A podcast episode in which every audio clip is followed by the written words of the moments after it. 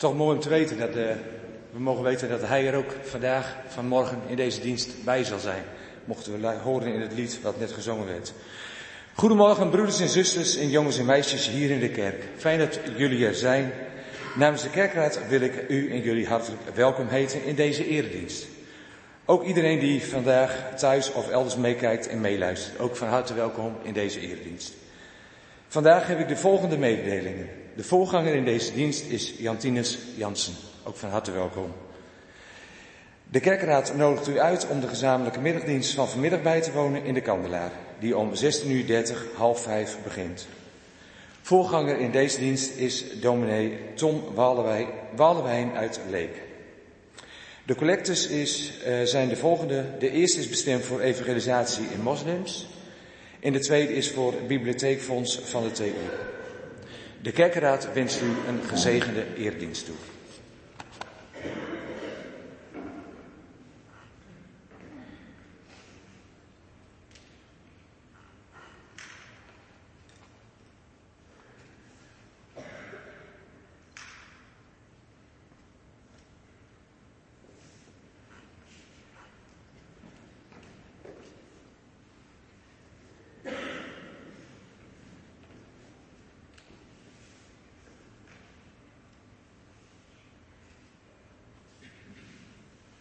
Goedemorgen allemaal, ook van mijn kant.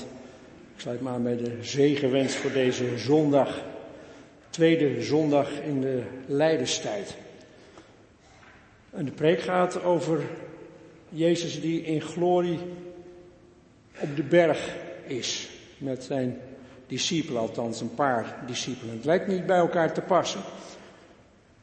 Maar ik zal proberen duidelijk te maken dat het juist heel goed past. Die verheerlijking past op de weg naar kruis en Pasen.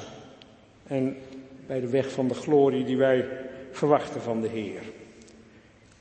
Het eerste lied, daarom zeg ik dit alvast, is daarom ook dit lied geworden. Jezus heeft het hemelleven opgegeven en toch hoort daar de glorie bij. Gezang 216. Maar dat na de beleidnis van onze afhankelijkheid en de groet van de Heer, laten we daarvoor nu gaan staan.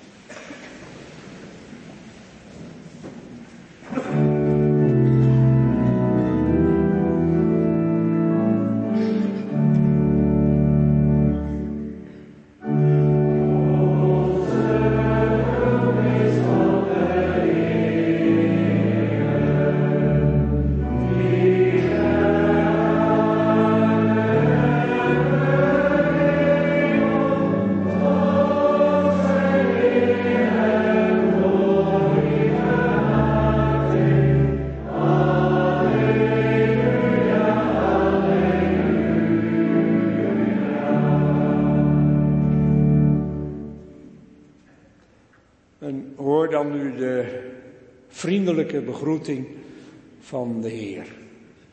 Genade voor u, voor jou en vrede van God, onze Vader, door Christus Jezus, onze Heer, in verbondenheid met Zijn Heilige Geest.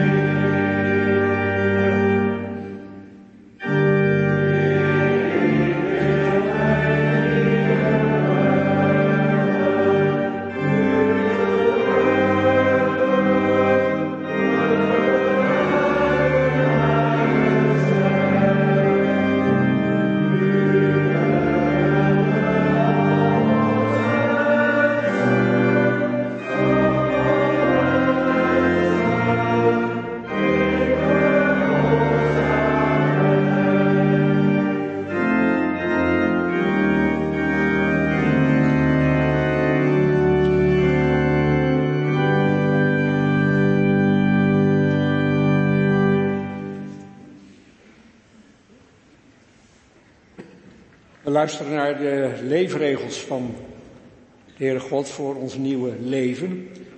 Ik heb me laten inspireren door de versie van professor Kees de Ruiter. We zingen daarna twee coupletten van Psalm 119. In Christus spreekt God ons aan en zegt, ik ben de Heer, jouw God. Ik heb je bevrijd uit de slavernij van zonde en dood, vrijgekocht van de duivel. Jouw God wil ik zijn. Dus zoek je geluk niet bij een ander. Je diepste geluk ligt in mij. Ga niet naar een ander. Ik heb je lief. Eer me niet op jouw manier. En denk niet over mij vanuit jouw eigen gedachten en jouw eigen wensen. Want alleen wat ik zeg, daardoor leer je me kennen. En mijn manier van dienen geeft vrijheid. En misbruik mijn naam niet. Want mijn naam is de naam die jouw leven redt. Gebruik mijn dag goed en leer wat echte rust is. Rust bij God. Vier het met de gemeente dat de Heer Jezus opstond. Het is de dag van onze Heer en van ons samen. Respecteer je vader en moeder. Respecteer de ordeningen die God gegeven heeft. Dat is de weg om met God te leven in de praktijk van elke dag. En vaders en moeders mogen het voorleven en leren aan hun kinderen. Tasten het geluk en het leven van een ander niet aan. Ik bescherm jouw leven. Bescherm jij dan ook dat van de ander. En bewaar het geheim van man en vrouw, die diepe eenheid waar de Bijbel over spreekt. Wees trouw in je relaties, in je liefde en betrouwbaar. Neem niet wat van een ander is, want geven maakt gelukkiger dan hebben en krijgen. Neem niet wat van God is of van je naaste, want ik zorg voor jou, zegt de Heer. En wees trouw in wat je zegt, wees betrouwbaar, zoals de Heere God zelf betrouwbaar is. En wees niet jaloers, doe het met wie jij bent en met wat jij gekregen hebt, want juist dat je daarmee op God en je naaste richt, dan is dat alles wat je hart mag verlangen. Dat is wat de Heer ons leert, dat is het nieuwe leven. Laten we het serieus nemen, ons niet neerleggen bij het kwaad, maar God zoeken en vragen dat we dit leven steeds meer zullen leren. Laten we zingen.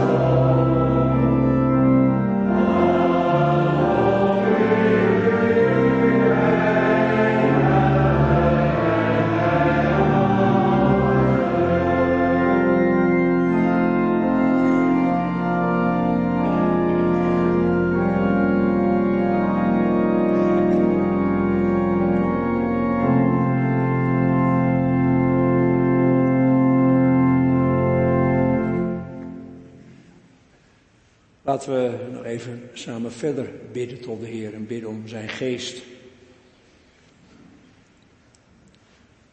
Heer God in de hemel, wij bidden tot u met eerbied.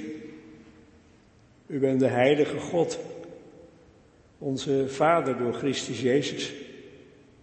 We bidden met vertrouwen, want wij geloven dat u om Jezus wil naar ons luistert. Met liefde naar ons luistert. En dat u ons niet afrekent op alles wat wij verkeerd doen. U bent de God die graag vergeeft en ons in liefde wil leiden. Die vergeving van u hebben wij ook nodig, Heer. Voor alle dingen waarin we tekort schieten. Al die momenten dat we niet doen wat u mooi vindt, maar dingen doen die schaden. De ander schaden, uw schepping schaden, u ook raken.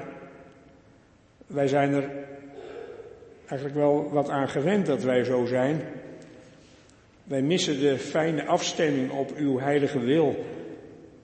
En soms weten we ook best dat het fout is en toch, we kunnen het dan niet laten. Heer wil zo met uw geest in ons werken dat we toch steeds meer loskomen van dat verkeerde. En gaan doen wat u wilt in de grote, maar ook in de gewone dingen van elke dag. We danken u dat we hier samen mogen zijn in de kerk.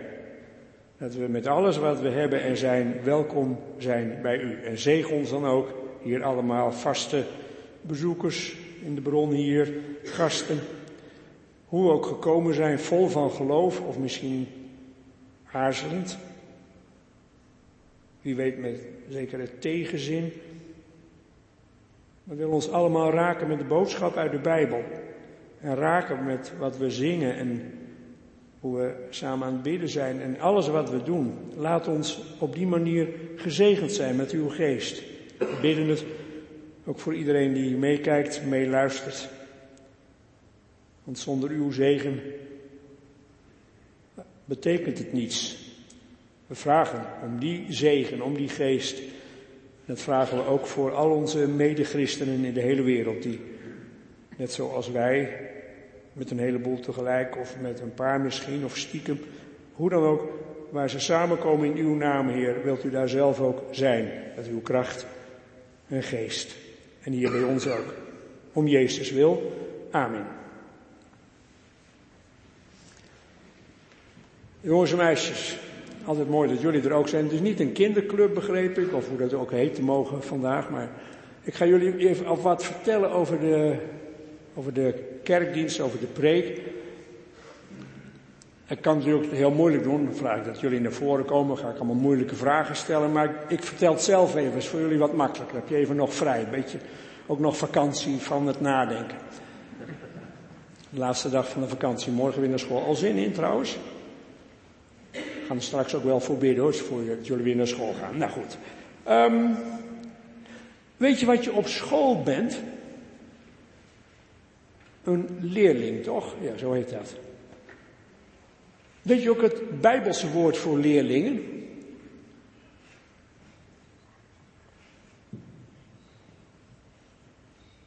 Ja, ik hoor het.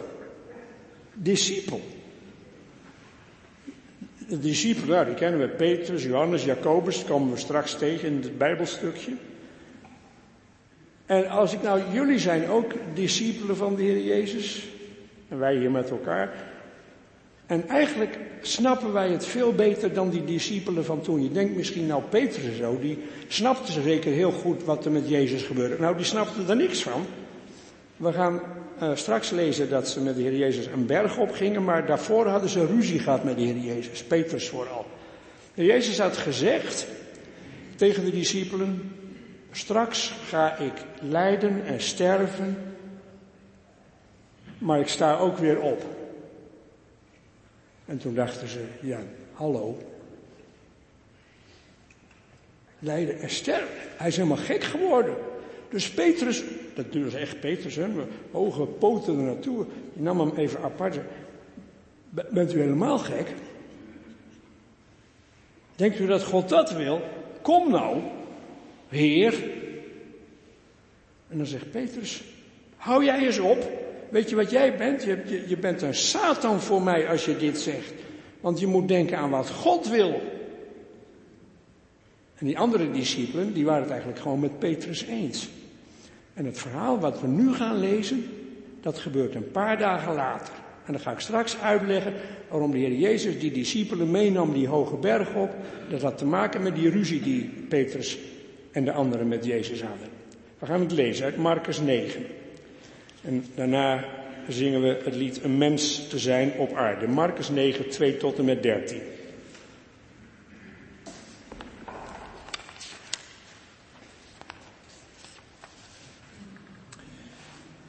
Zes dagen later nam Jezus Petrus, Jacobus en Johannes met zich mee een hoge berg op, waar ze helemaal alleen waren.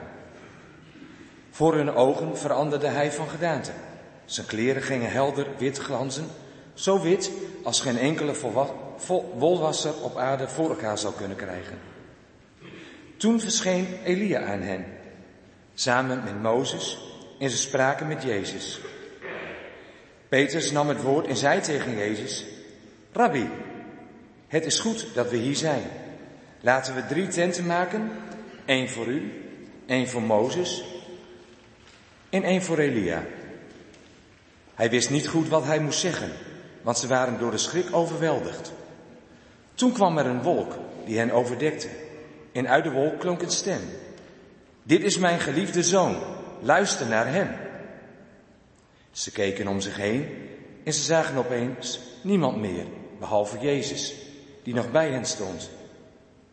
Toen ze de berg afdaalden, zei hij tegen hen dat ze aan niemand mochten vertellen wat ze hadden gezien, voordat de mensenzoon uit de dood zou opstaan.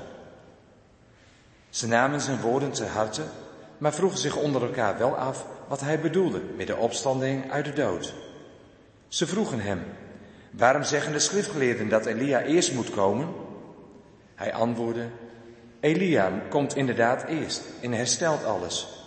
Maar over de mensenzoon staat geschreven dat hij veel moet lijden en met verachting behandeld zal worden. Ik zeg jullie, Elia is al gekomen en ze hebben met hem gedaan wat ze wilden, zoals over hem geschreven staat. Geloof en ongeloof.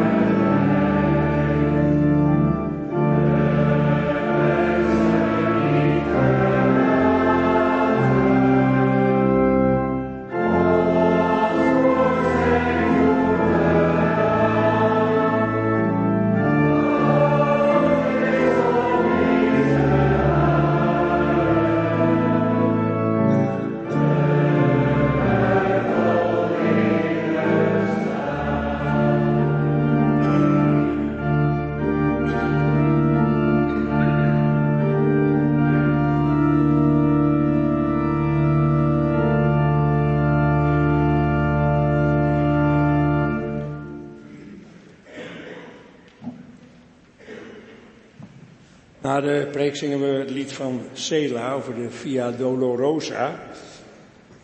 Dat is de weg in Jeruzalem die de Heer Jezus ging. Vertaald de weg van de smart, de weg van de pijn. En, uh, dat is het Amenlied straks.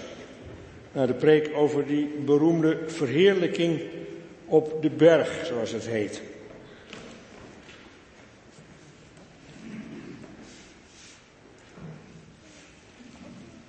Waar zie ik het plaatje? Waar is de. Deze kan ik gewoon gebruiken, toch? Ja, mooi. Het is een stukje hemel op aarde. Het zal je overkomen op zo'n berg. Jezus ziet er hemels uit. Elia en Mozes, die al lang bij de Heren zijn. Ik had bijna getypt, die al lang gestorven waren, maar dat kun je van Elia niet zeggen. Die beide verschijnen en God spreekt hoorbaar. Dit is mijn geliefde zoon. Drie mannen maken het mee, de drie belangrijkste discipelen van de Heer Jezus. Heel bijzonder, dit moment. En die drie mochten er wel vaker bij zijn als enigen bij heel bijzondere gebeurtenissen. En blijkbaar hebben zij het verteld. Zoals de Heer Jezus ook zei, na de opstanding.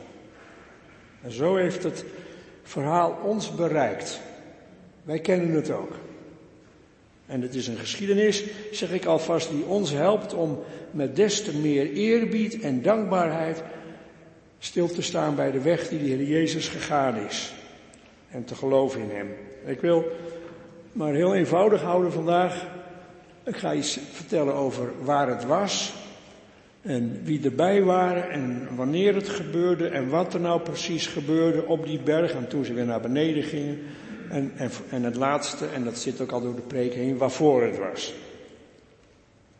Het was op een hoge berg.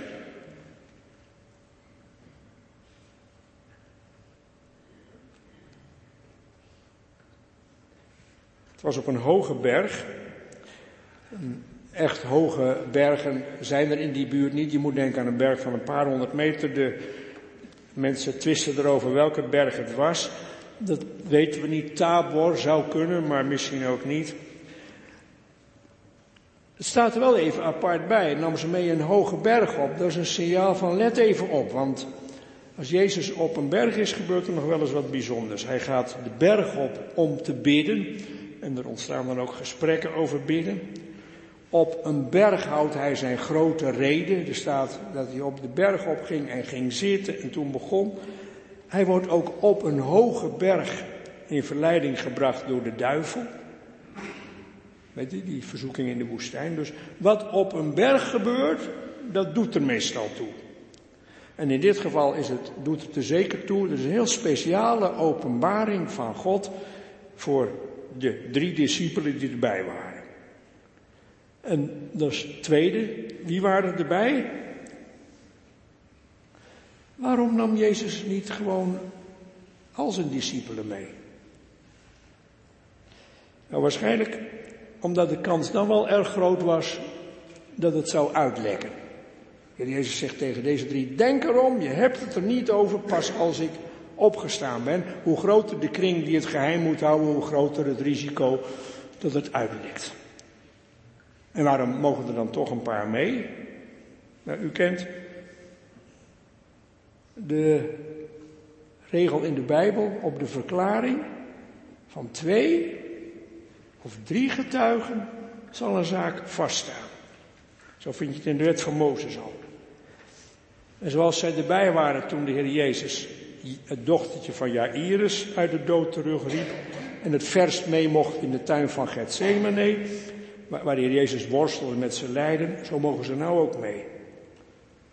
Twee getuigen is al genoeg, maar als er drie zijn, dan staat het echt helemaal vast. Nou, deze bijzondere gebeurtenis op de berg.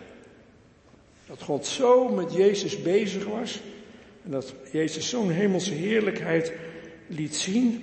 Wij hebben het betrouwbare getuigenis van deze drie opgetekend in de boeken die over Jezus vertellen. De drie getuigen die zeggen ons dat het waar was. Zo gebeurt. En wanneer was het? Het was zes dagen na dat gesprek van de Heer Jezus met zijn discipelen over het lijden. Eerste, de eerste keer dat de Heer Jezus over zijn lijden gaat praten.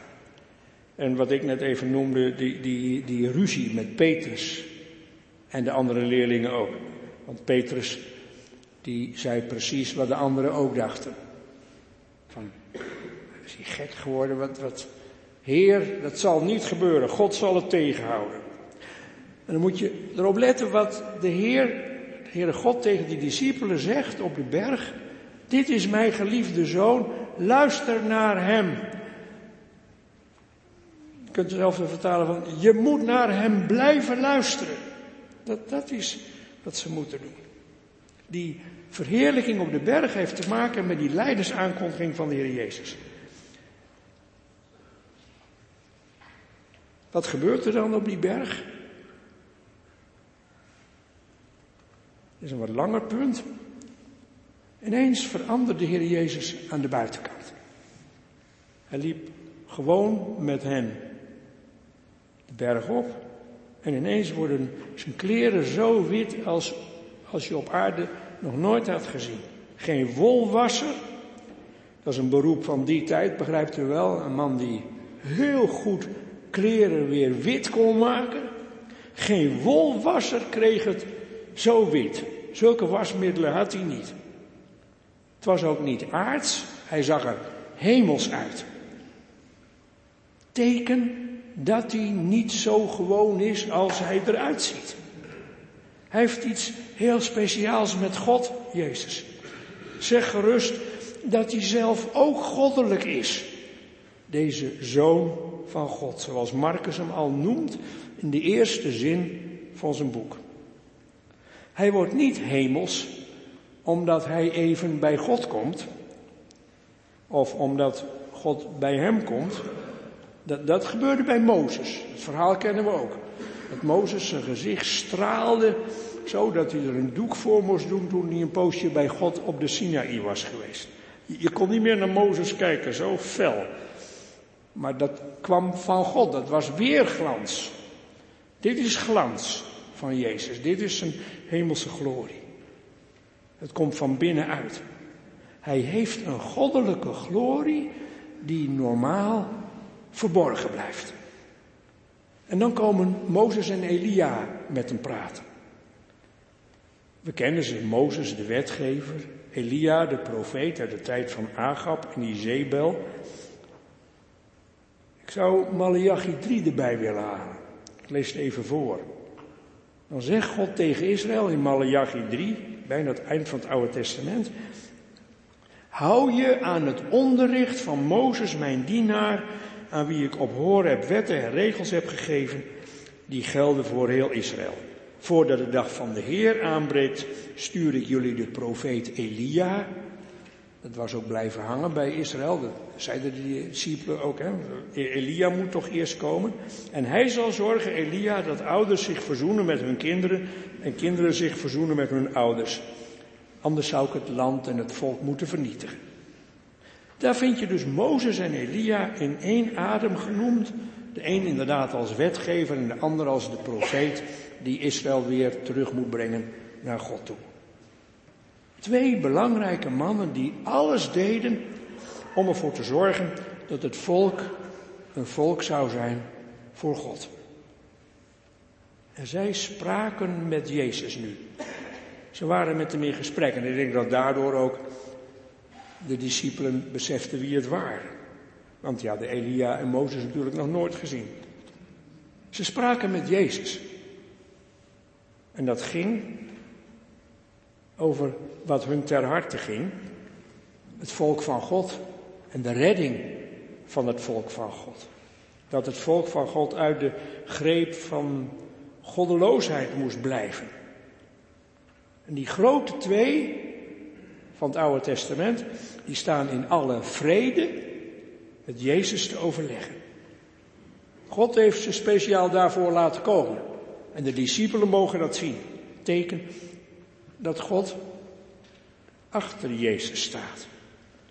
Dat, dat hij namens God zich inzet voor hetzelfde als destijds Mozes en later Elia. Dat laat God op die manier zien. En het wordt nog eens bevestigd door wat God zelf dan doet. Met die wolk en met wat hij zegt. Die wolk die, die kennen we uit de geschiedenis. Dat is de wolk van de woestijn, hè, die voorop ging. De wolkkolom en s'nachts een vuurkolom. Die op de tabernakel kwam toen God erin ging wonen. En later op de tempel ook. Teken van de goddelijke glorie van God. Een soort voertuig van goddelijke glorie. Die wolk, die verschijnt hier. En dat het die wolk is, blijkt ook wel, want uit de wolk komt de stem. Met een boodschap die al eerder klonk toen Jezus zich liet dopen bij Johannes de Doper. Dit is mijn geliefde zoon. Luister naar hem. Dat eerste stukje is een goedkeuring. Dit is mijn geliefde zoon.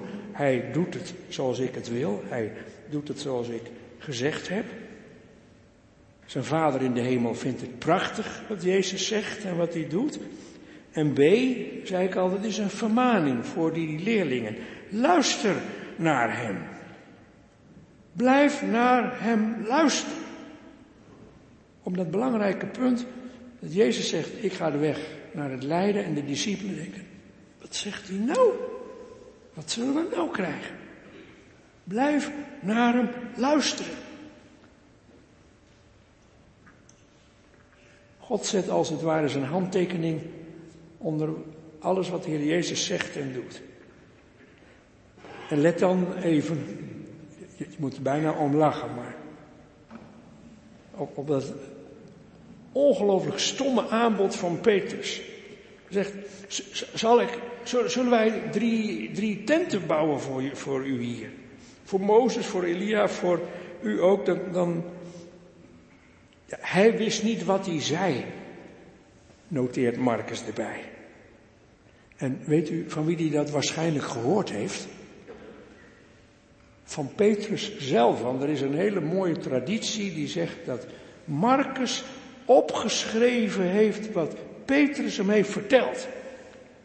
Dus dan hebben we het via Marcus, zeg maar, rechtstreeks bij Petrus. En Petrus heeft dan ook eerlijk verteld, ik wist echt niet. Ik wist echt op dat moment niet wat ik zei. Stom wat ik zei. Tent. Hij wist niet wat hij zei. Inderdaad, als de leerling voor zijn beurt praat, praat hij onzin. En dan wordt ineens weer gewoon op de berg. Ineens is de glans weg. Jezus ziet er weer gewoon uit. En ze gaan met hem terug naar beneden. En op weg naar beneden zegt Jezus, voorlopig moeten jullie je mond houden totdat ik ben opgestaan uit de dood. En dat lijkt een beetje gek, want ze waren toch meegenomen om het mee te maken en te vertellen. Zij moesten toch de getuigen zijn, maar ik zei het al een beetje, als ze op dit moment komen met dit verhaal van goddelijke glorie en zo, dan, dan kan dat wel eens precies averechts werken voor wat Jezus kwijt wil aan hen. Dat hij eerst moet lijden en sterven volgens het plan van God en dat dan de opstanding komt. Ook nog zo'n wonderlijk begrip voor hen. Dat snappen wij natuurlijk ook wel dat het een wonderlijk begrip is. Je, je merkt dat, dat zij in die fase steeds worden getriggerd door gebeurtenissen die te maken hebben met de grootheid en de glorie en de macht van Jezus. En hij heeft ook macht en hij heeft ook glorie en hij is onvoorstelbaar groot. Maar dan moeten ze, om echt te beseffen hoe groot, moeten ze eerst meemaken dat hij aan het kruis sterft. En dat zij helemaal van slag zijn. En dat het allemaal in duigen lijkt te vallen. En dat hij dan toch opstaat en weer bij ze komt en ze weer verzamelt en verder helpt in het begrijpen van Gods bedoeling. En dan krijgt die glorie de goede plek. Dan kunnen ze er ook rustig over vertellen. Dan krijgt het de plek die het moet krijgen. En ze moet eerst maar eens een poosje ermee rondlopen en luisteren en weer leerling worden en vragen stellen. Je ziet het al gebeuren, ze lopen naar beneden en dan vragen zij, maar hoe zit het dan met Elia, heer? Dan gaan ze weer de leerlinghouding aannemen, gelukkig. En, en, en wat Jezus dan zegt over Elia, dat, dat zegt hij inderdaad, er moest een tweede Elia komen. En dan bedoelt hij Johannes de Doper. En ze hebben met hem gedaan wat ze wilden. Het liep slecht met hem af. Dus, en dan zijn we weer bij dat leidersonderwijs, al, al op weg naar beneden. Kijk niet gek als dat ook met Jezus gebeurt. Verworpen worden en lijden. Dat is niet zo gek als jullie hebben gedacht en nog denken waarschijnlijk. Alweer is de Heer Jezus bezig om zijn leerlingen, die hem net hebben gezien in de hemelse glorie, weer voor te bereiden op het lijden. Met dat gesprekje over Elia en wat er met hem gebeurt en wat er daarom ook met Jezus gaat gebeurt. Dat, dat, dat woord van God, luister naar hem, dat moet wel, lijkt mij, in hun oren nagedreund hebben, die opdracht. En dat was precies de bedoeling. Dat dat in hun oren nadreunde, dat moest uiteindelijk voor ons. En dat is het laatste stukje van de preek. Wat beoogde God er nou mee?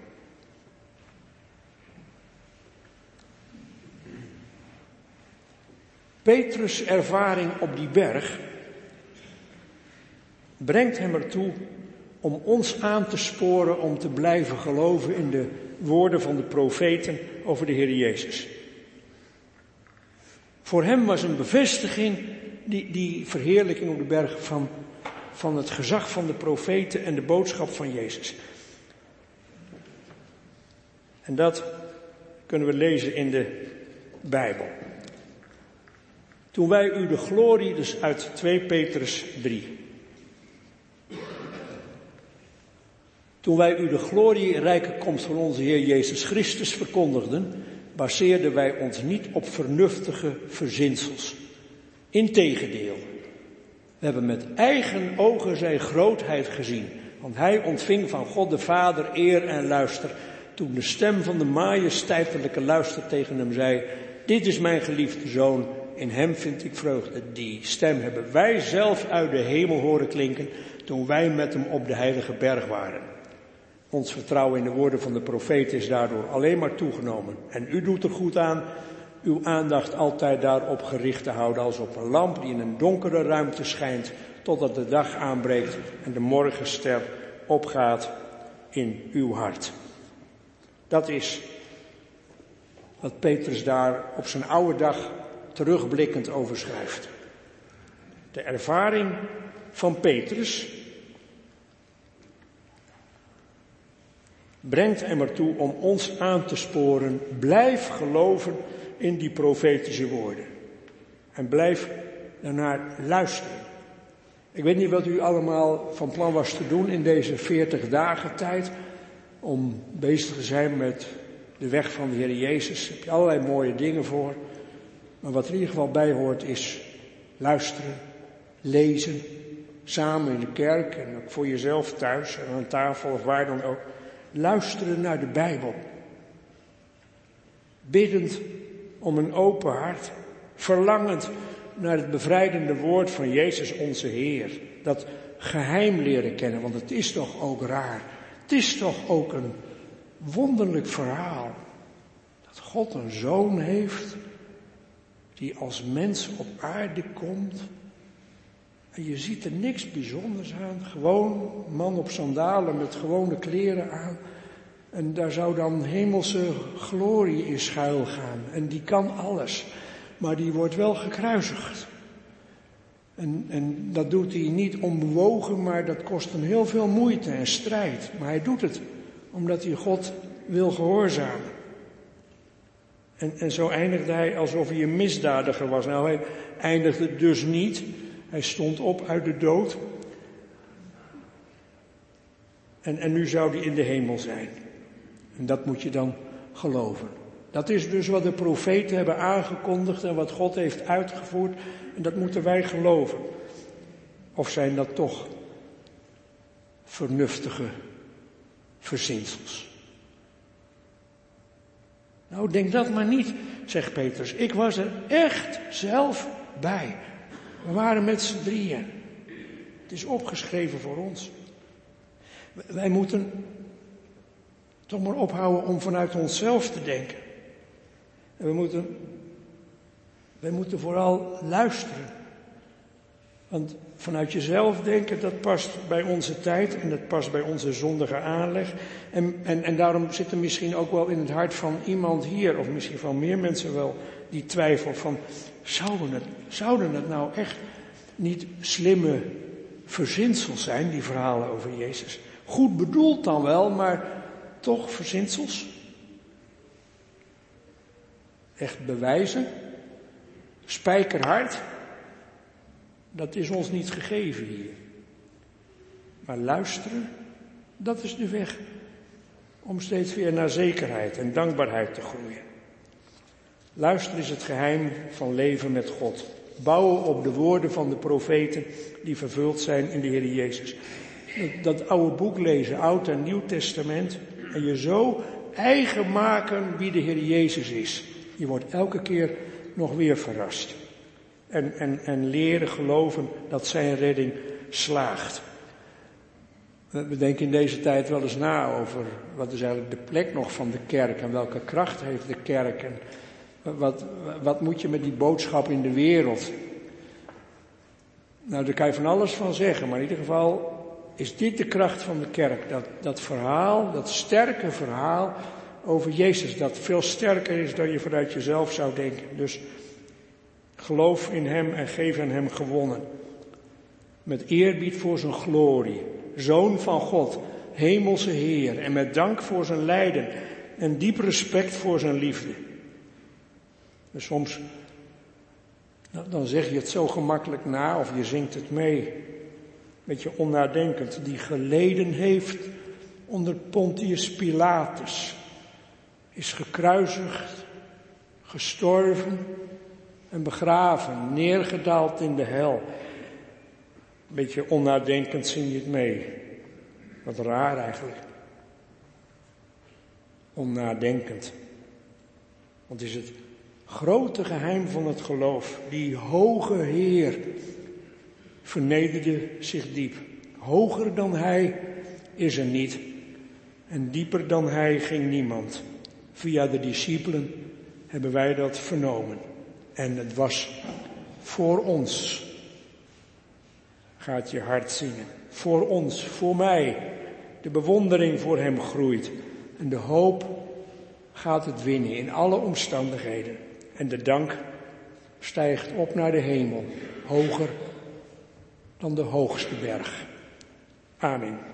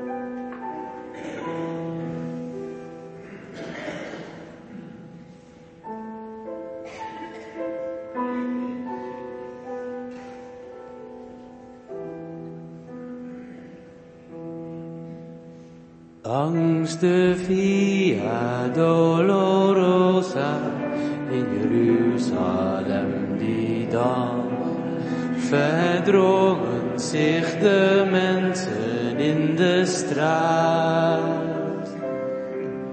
Daar staarden ze hem na, de man die sterven moest op Golgotha. Langs de Via Dolorosa, heel die lange lijdensweg, ging de Christus onze koning een lam. Maar omdat hij van ons hield met heel zijn hart, is hij gegaan. Langs de Via Dolorosa, heel de weg naar Golgotha. Er kwam bloed uit al zijn wonden, uit de striemen op zijn rug, uit de doorn van kronen om zijn hoofd geklemd. En hij droeg met elke stap de hoon van hen die schreeuwden, kruisig hem. Via Dolorosa, heel die lange lijdensweg, ging de Christus onze koning als een lam. Maar omdat hij van ons hield met heel zijn hart, is hij Langs de Via Dolorosa, heel de weg naar Golgotha. Zijn kruis werd een troon, zijn bloed was ontschoon en het stroom door het hart van Jeruzalem.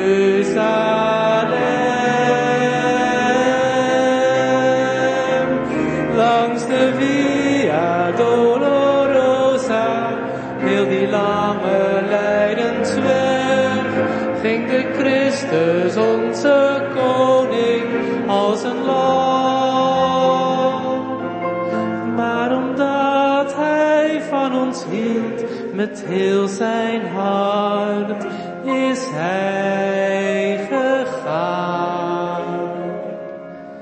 Langs de Via Dolorosa, heel de weg naar Golgotha.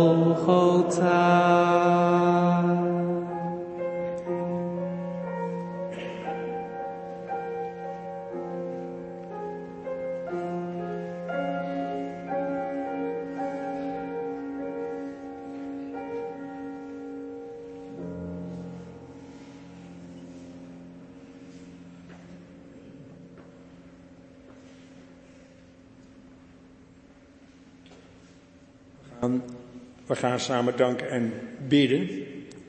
Een paar dingen voor dankzegging en voorbeden. Ik kreeg bericht over een reis naar Oekraïne. Afgelopen week zijn we met enkele leden uit onze gemeente teruggekomen uit Oekraïne. We hebben er goede gesprekken gevoerd en veel voedsel mogen inslaan en uitdelen. We zijn dankbaar voor de mogelijkheden die we kregen en dankbaar dat we veilig thuis zijn gekomen. En dat schrijft Cor Verkade. Uit onze gemeente waren Piet Haverman, Simon Broeksema en ikzelf mee. Ook Gerbe Wijdkamp uit Dalfsen, voor onze gemeente onbekend, en Henk Pruim senior uit Smilde. Henk die tot voor kort ook lid was van deze gemeente en dus ook bekend. We zullen uh, met hen danken en vandaag bij het jubileum van die inval vanuit Rusland in Oekraïne speciaal bidden voor dat land en dat volk en ook voor die agressor, Rusland. En we hebben nog een dankpunt. Broeder Gosse Jansma is uh, geopereerd, stamceloperatie. Daarvoor zou die 2,5, uh, zou die een week of wat in het ziekenhuis moeten. Na vier weken was de verwachting. Nu is hij na 2,5 week alweer ontslagen en het is allemaal goed gegaan. En dat is natuurlijk uh, reden voor hele diepe dankbaarheid. En die is er bij Gosse en de zijne, bij zijn vrouw en gezin. En in de voorbije tijd heeft hij heel sterk geleefd bij dat lied wat voor de dienst al klonk. Over de naam van God. Ik zal er zijn. En dat was het houvast. Dat God er was. En die God willen samen danken voor dit verloop. Zo zullen we met elkaar gaan danken en bidden voor kerk en wereld. Heere God, Vader in de hemel, wat zullen wij anders dan verwonderd u aanbidden voor uw liefde, voor uw trouw in de Heer Jezus. Op het allermooist bewezen. Onze koning in de hemel, opgestaan uit de dood, bezig om zijn tweede komst voor te bereiden. Uw koninkrijk zal in glans verschijnen. En daarom is het licht in onze duisternis. De duisternis van verdriet en zorgen, van gemis, van dromen die nooit werkelijkheid werden. De duisternis van onrecht en terreur, van mensen die lijden en van mensen die misbruik maken van hun macht. Mensen met verbeelding, vol verzet tegen u. De duisternis in ons leven, zij worstelen met onszelf, met u, met anderen. Als wij uw weg niet begrijpen en moeilijk kunnen volgen. Heer, wees dan bij ons. Geef dat we elkaar zien in uw licht. En wilt u zelf ons vaderlijk in het oog houden. Vergeet ons nooit, Heer.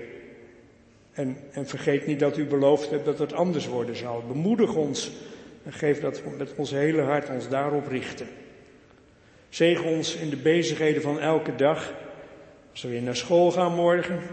Als we weer aan het werk zijn. Als we allerlei bezigheden thuis hebben. Als we aan het studeren zijn.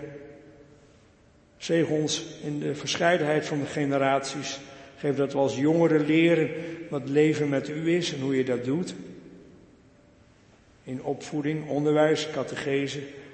Geef dat als we niet meer zo jong zijn, dat wij dan ook juist weer leren van de omgang met de jongere generaties. Geef dat we zo samenleven, Heer. Zegen ons met alle ziekte en zorgen, met moeilijke dingen en met narigheid. Dat we op u terug kunnen vallen. We danken u voor het goede verloop van de operatie van broeder Gosse Jansma.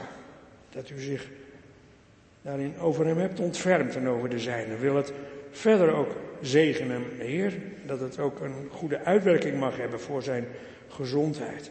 En laat dat houvast in u het blijvend houvast zijn. Wat is het fijn om te weten dat u de God bent die al bezig was toen wij op het toneel verschenen. En dat u ook verder werken zult als wij hier onze ogen sluiten en verder leven bij u. En wat is het goed om te weten dat het vroeger niet beter was en later ook niet beter zal zijn, behalve dan als u in alle glorie verschijnt. Laat ons zo moedige en hoopvolle christenen zijn, voor mensen van dichtbij en verder weg. Zo danken we u samen voor de Oekraïne-reis. We bidden om uw zegen voor wat de mannen deden en wat veel andere mensen gelukkig ook doen. Hier, maar ook daar. En we bidden voor de Oekraïne deze dag. Nu twee jaar geleden is dat het allemaal, nou allemaal begon. Het was al erg, maar toen werd het door die oorlog, officiële oorlog, wel extra erg. Heer, we bidden dat ze het volhouden, dat er hulp komt. We bidden ook voor Rusland en voor meneer Poetin. Wij bidden dat hij ook een keer breekt. Breekt voor u, dat het liefst. En als dat dan niet kan, Heer, laat hem hoe dan ook breken. Laat het kapot gaan, dat systeem. Ook voor al die mensen daar bidden we dat. En wij bidden om uw koninkrijk, voor de hele wereld, ook voor Gaza en Israël. En voor landen in Afrika, voor vluchtelingen hier en elders. Wij bidden om de vervulling van uw belofte. Wij bidden om zuiverheid in Jezus' naam. Voor hem, om hem die voor ons de glorie heeft verlaten. Die de weg ging met de balk op zijn rug naar de heuvel. Die zich liet martelen. Om zich te geven in de dood voor ons. Onze Heer die in de hemel voor ons bidt en die van ons houdt. Samen met u, Vader, en met u, Heilige Geest. Wij aanbidden u. Amen.